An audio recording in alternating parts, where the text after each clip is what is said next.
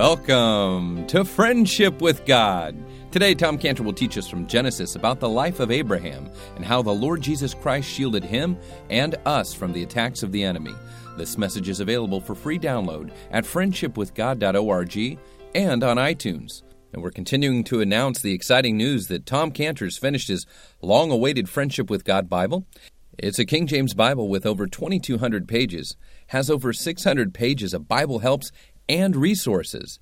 It's got Hebrew root notations in the Old Testament, over 30,000 Bible column and inline scripture references.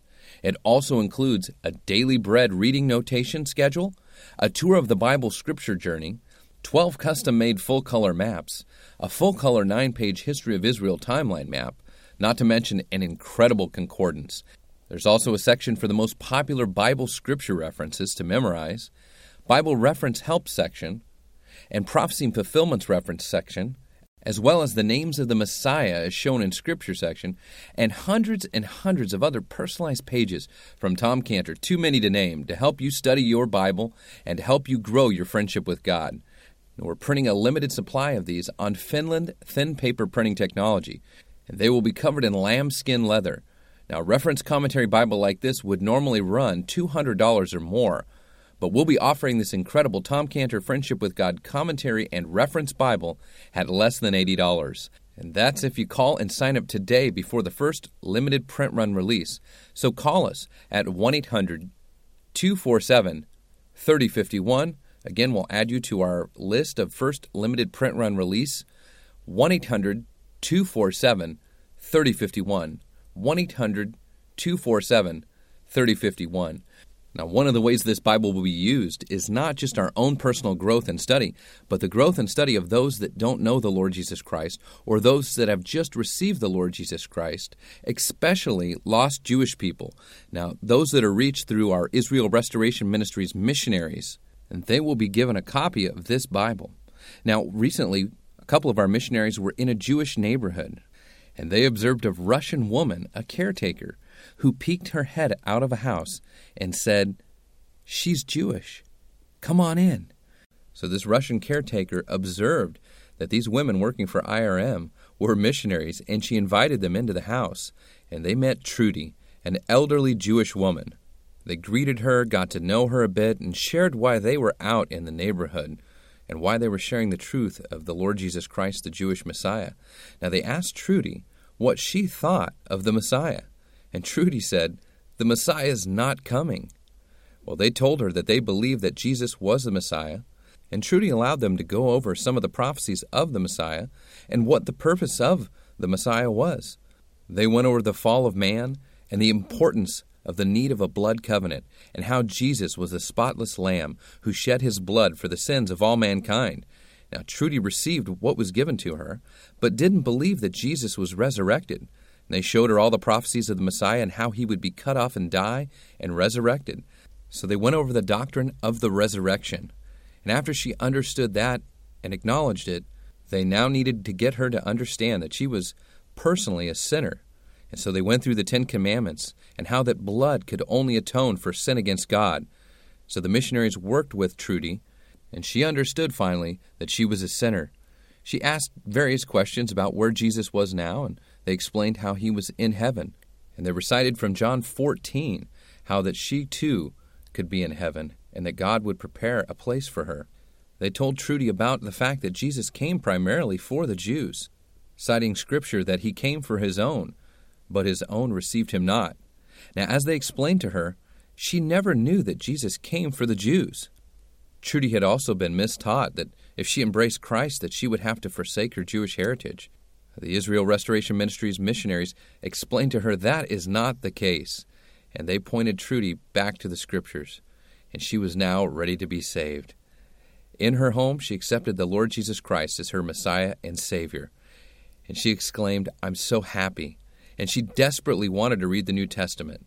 Now, her Russian caregiver, who had invited our Israel Restoration Ministries missionaries in as they were going door to door, told them that she had a hard time explaining the scriptures to her because she spoke mostly Russian and had limited English, and she was so thankful that they came by the house to give Trudy the gospel, Now, they worked with her to disciple her and to give her a Bible. But this is what Tom Cantor's Bible will be given out as to help lost Jewish people grow in their newfound relationship with the Lord Jesus Christ. So, if you'd like to be on our list for receiving one of these Bibles that we put into precious hands of lost Jewish people or newly saved Jewish people, call us today at 1 800 247 3051. If you'd like to sponsor and support Israel Restoration Ministries and our missionaries in getting the gospel out door to door, house to house, face to face, person to person, and reaching a million and a half lost Jewish people a year. If you want to support Israel Restoration Ministries, you can do so by going to friendshipwithgod.org and donating online.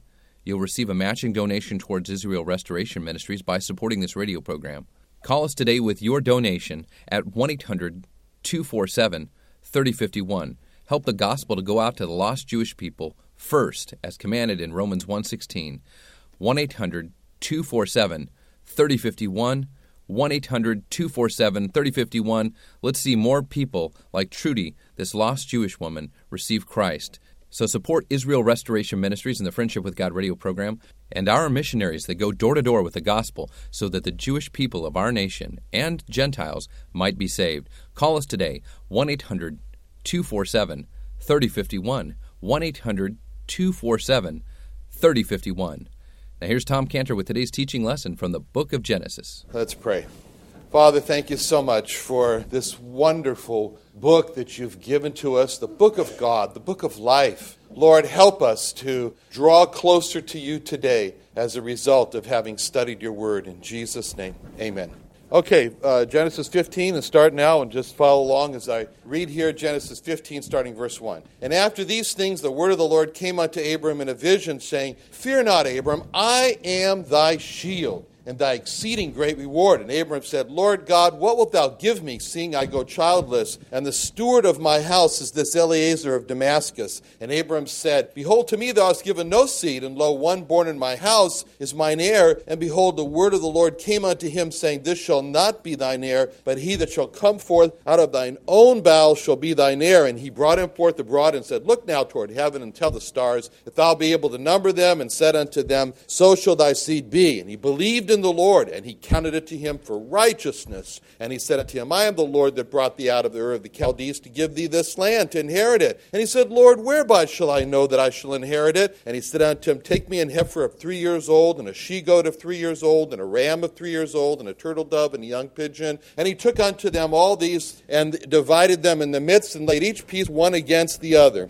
But the birds divided he not. And when the fowls came down upon the carcasses, Abraham drove them away. And when the sun was going down, a deep sleep fell upon Abram, and lo, an horror of great darkness fell upon him. And he said unto Abram, Know of a surety that thy seed shall be a stranger in a land that is not theirs, and shall serve them, and they shall afflict them four hundred years. And also that nation whom they shall serve will I judge. Afterward shall they come out with great substance. And thou shalt go unto thy fathers in peace. Thou shalt be buried in a good old age. But in the fourth generation there shall come thither again, for the iniquity of the Amorites is not yet full. And it came to pass that when the sun went down, it was dark. Behold, a smoking furnace and a burning lamp that passed between those pieces. And said that, and the same day the Lord made a covenant with Abram, saying, Unto thy seed have I given this land from the river of Egypt unto the great river, the great river, the river Euphrates, the Kenites, the Kenizzites, the Cadmonites, the Hittites, the Perizzites, the Rephaims, and the Amorites, the Canaanites, the Girgashites, and the Jebusites.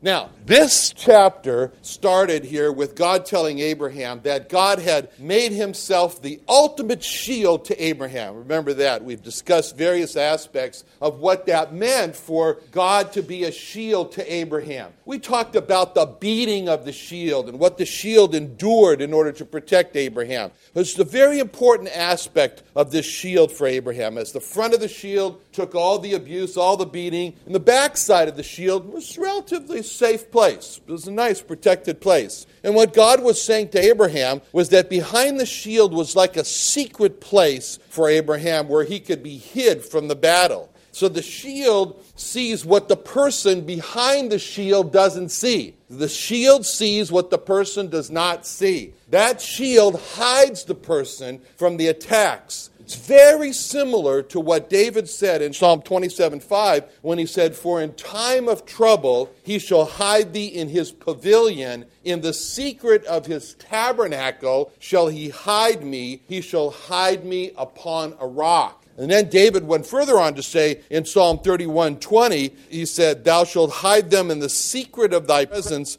from the pride of man. See, in the first psalm, he said he would be hidden from the time of trouble. In the second psalm, he's talking about being hidden from the pride of man. Thou shalt keep them secretly in a pavilion from the strife of tongues. Third thing, the strife of tongues. And then in Psalm 64 2, David says, Hide me from the secret counsel of the wicked. Okay, that's another thing. And the insurrection of the workers of iniquity. So, just as God was a shield to Abraham, God's a shield to us. And from behind the shield, these verses tell us that we don't even see all the trouble that's against us. Why? Because God's our shield. And when we get to heaven, we may learn of all the trouble that God as our shield saw and protected us from, and we never saw those troubles. And behind God as our shield, we don't see all the pride of man that's against us but God does. And so when we get to heaven, we may learn about all the pride of man that was against us, that God saw as our shield and protected us from, that we never saw.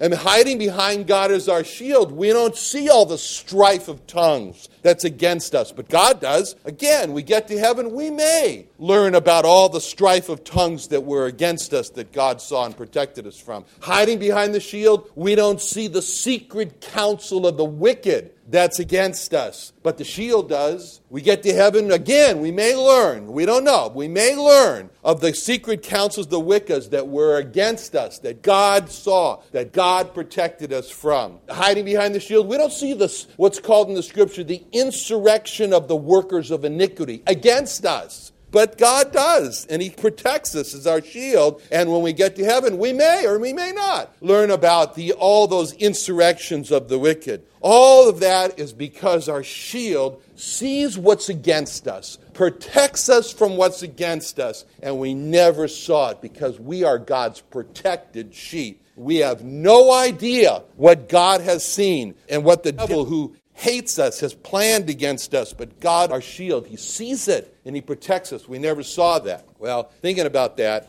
makes me think of a, of a very important meeting in Japan that I'll never forget that was in the 90s. So it was almost 20 years ago when John Van Duzer, my right hand my man, one of my best friends, and he and I had made this business trip to Japan for a very important meeting that was scheduled. Our company had been doing business with Nissui Pharmaceuticals for over five years, and we had become a key supplier for their clinical chemistry product line. And since the 1980s, already 10 years before this, or really 15 years before this, I had visited Nissui Pharmaceuticals for 10 years with no business at all. And you say, why did you keep visiting him? That's what they asked.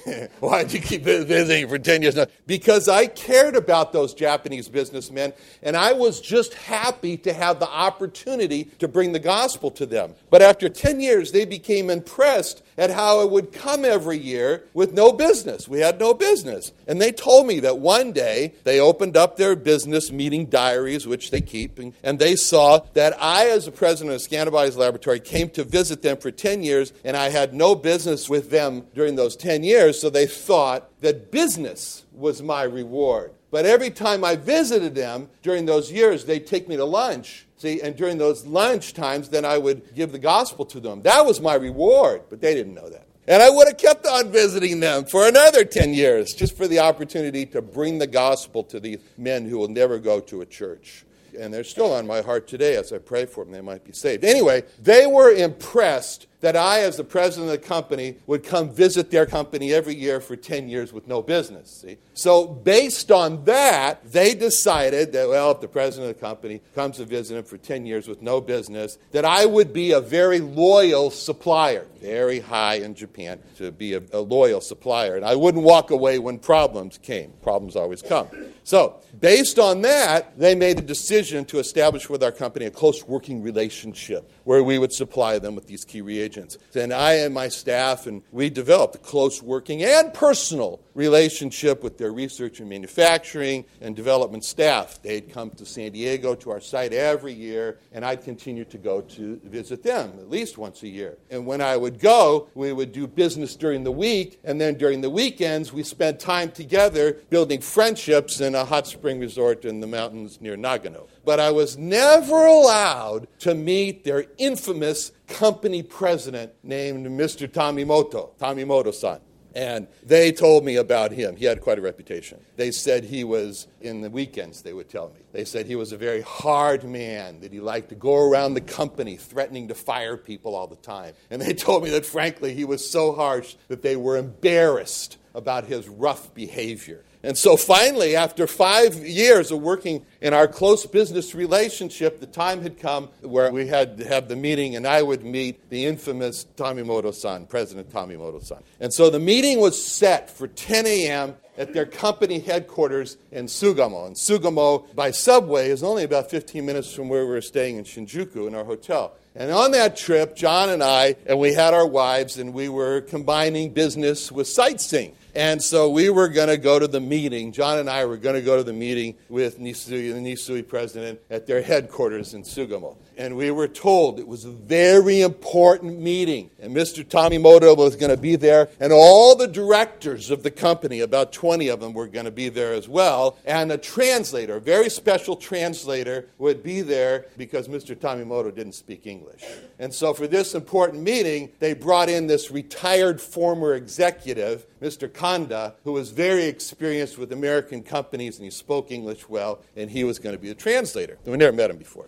And so the meeting was going to take place on the top floor of their building, their company headquarters in Sugamo, and that's where it's going to be. And our contacts, our close friends, Mr. Kobayashi, Mr. Shibata, are good friends, and there we're going to make the formal introduction of us to Mr. Tamimoto's. And, and then during that time, we were going to exchange vows of loyalty between the two companies. So that's what you do. Anyway, so the meeting was in August. It was a very hot and humid day in August. It was so hot and humid, it was like being in a sauna to go outside, that I carried with me two zippered bags. One zippered bag had the wet washcloth, and the other one had the dry washcloth, which didn't stay dry for very long. But anyway, and I had a routine wet, dry. It was just, it was just that kind of anyway. And the sun was shining. It looked very beautiful outside. It was, it was very beautiful, but it was so, it was like being in a sauna.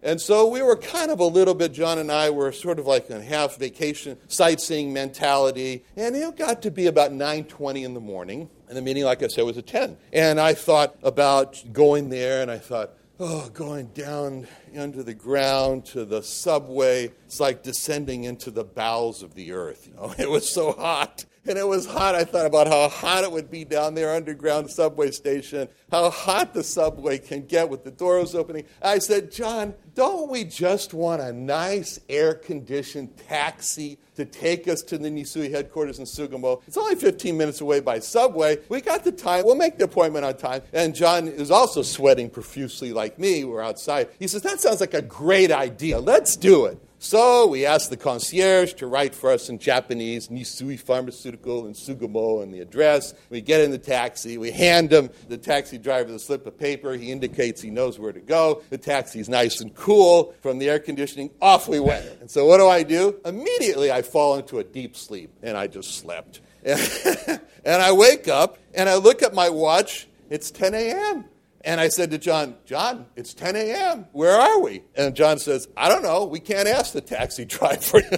All I know is that we're not here. But he said, But what I do know is that while you've been sleeping, we've been stuck in terrible traffic. We've barely inched along. And I said, Well, maybe we're just about to arrive. So maybe it's not a big crisis. We're just ahead. And we waited and we waited. And I stared at my watch and I watched every minute go by on my watch. And I was getting more and more nervous. And it was 10:15 because the one thing I was I had learned in Japan is that you are never late to a meeting. You know, in Japan, for a meeting, you always plan to arrive 20 to 30 minutes before the meeting, and you have a coffee break if you don't like coffee, you have a coffee break. Because you never arrive late. And you never come to the meeting sooner than three minutes. That's rude. So you watch your clock very, everybody does this. And absolutely never, never, never come later than two minutes for the meeting time. So I was still a little groggy from sleeping, and it has already been like 15 minutes, and I knew we were getting into deeper and deeper trouble. And so when we didn't arrive at the company, I felt helpless that all I could do was watch the clock. I watched every single minute. It got to 10:30. I watched the thing go around 30 times. And even though the cab was air conditioned, I was sweating. And we got to 10:43, and finally the taxi pulls up, and we see the big sign, Nissui Pharmaceuticals, the headquarters building. And Mr. Kobayashi, he comes running out of the building to the taxi, and he looked as white as a sheet. And he opens the door and he says, "You're late."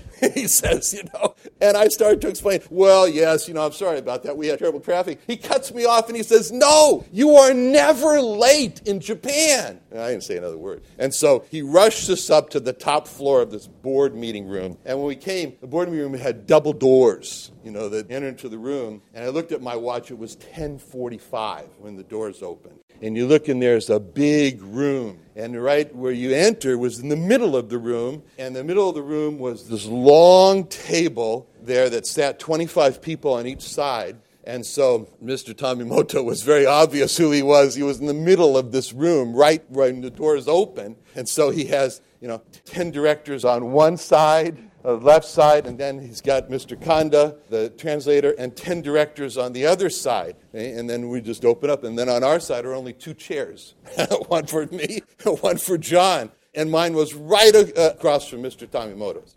So Mr. Tamimoto-san, as soon as the doors open, he just glares at my eyes with this unflinching intensity. And you could feel it. And as soon as I sat down, he starts yelling to me in Japanese and he yelled with this ferocious passion. He was just so angry. His face got red, and the veins on the side of his neck started to bulge out of his neck, and he started to pound his fists on the table, and he leaned forward to yell at my face more closely. And as he yelled so strongly, spit was coming out of his mouth, and it was landing in my face and on my shirt and tie and jacket and I just didn't move. I didn't. I just sat there, and he was in a total rampage. And from the minute he started to yell at me, every one of those directors dropped their heads and looked at the ground. It was like a symphony. They, the minute Tamimoto-san started to yell, all together, they all dropped in unison, and John was in shock. he was looking at me as the spit from his mouth is landing on my face, and I never wiped off the spit. And I just smiled graciously. And I thought to myself, this is the one time I'm so glad I don't understand Japanese. and he yelled and he hollered and he pounded his fist for 15 minutes, but it seemed like forever to me. And all during that time, he's yelling at me, Mr. Kanda. He's taking notes. He's writing down the notes and he's flipping from page to page. He's writing, you know, Mr. Tamimoto san speaking, and he's flipping the notes. Finally, he stops in this rampage. And then he turns with this angry look at Mr. Kanda, you know, to translate. Say to me, and he glares at Mr. Kanda. And so Mr. Kanda quickly looks over the pages of his notes. And I was really afraid what we're going to hear next, you know. And Mr. Kanda pauses. And Mr. Tamimoto's, you got to picture the scene. Mr. Tamimoto's glaring at him. Mr. Gets serious look, he pauses. And he looks up at me. And Mr. Kanda smiles and says, Tamimoto san says, Welcome to Japan.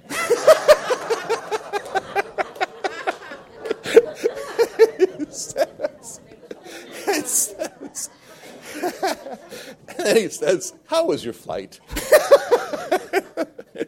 and I smiled and I said, Well, thank you very much. I said, Flight was fine. And that's all I said. And then Mr. Kanda, he wrote down some notes and he turns to Mr. Tamimoto and he spoke for 10 minutes of what I said. All I said was the flight was fine, you know.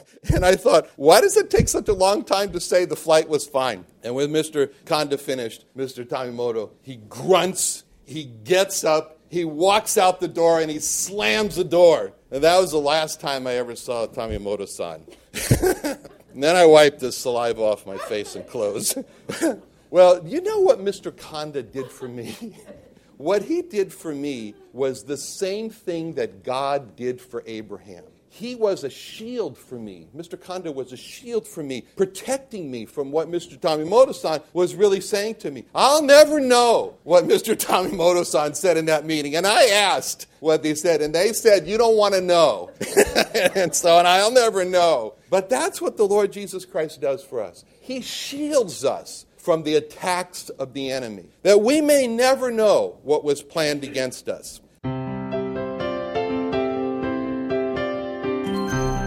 Thank you for joining Tom Cantor and the Friendship with God radio program today.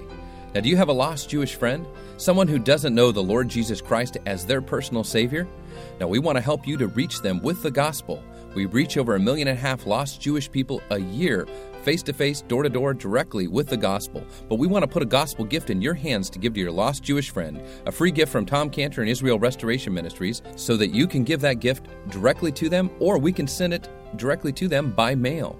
Now, you can get this free gift by going to friendshipwithgod.org, clicking on the free Jewish gift. So, again, friendshipwithgod.org, friendshipwithgod.org, or call us today at 1 800 247 3051. 1 800 247 3051. Or again, if you want to support us, go to friendshipwithgod.org and donate online or 1 800 247 3051.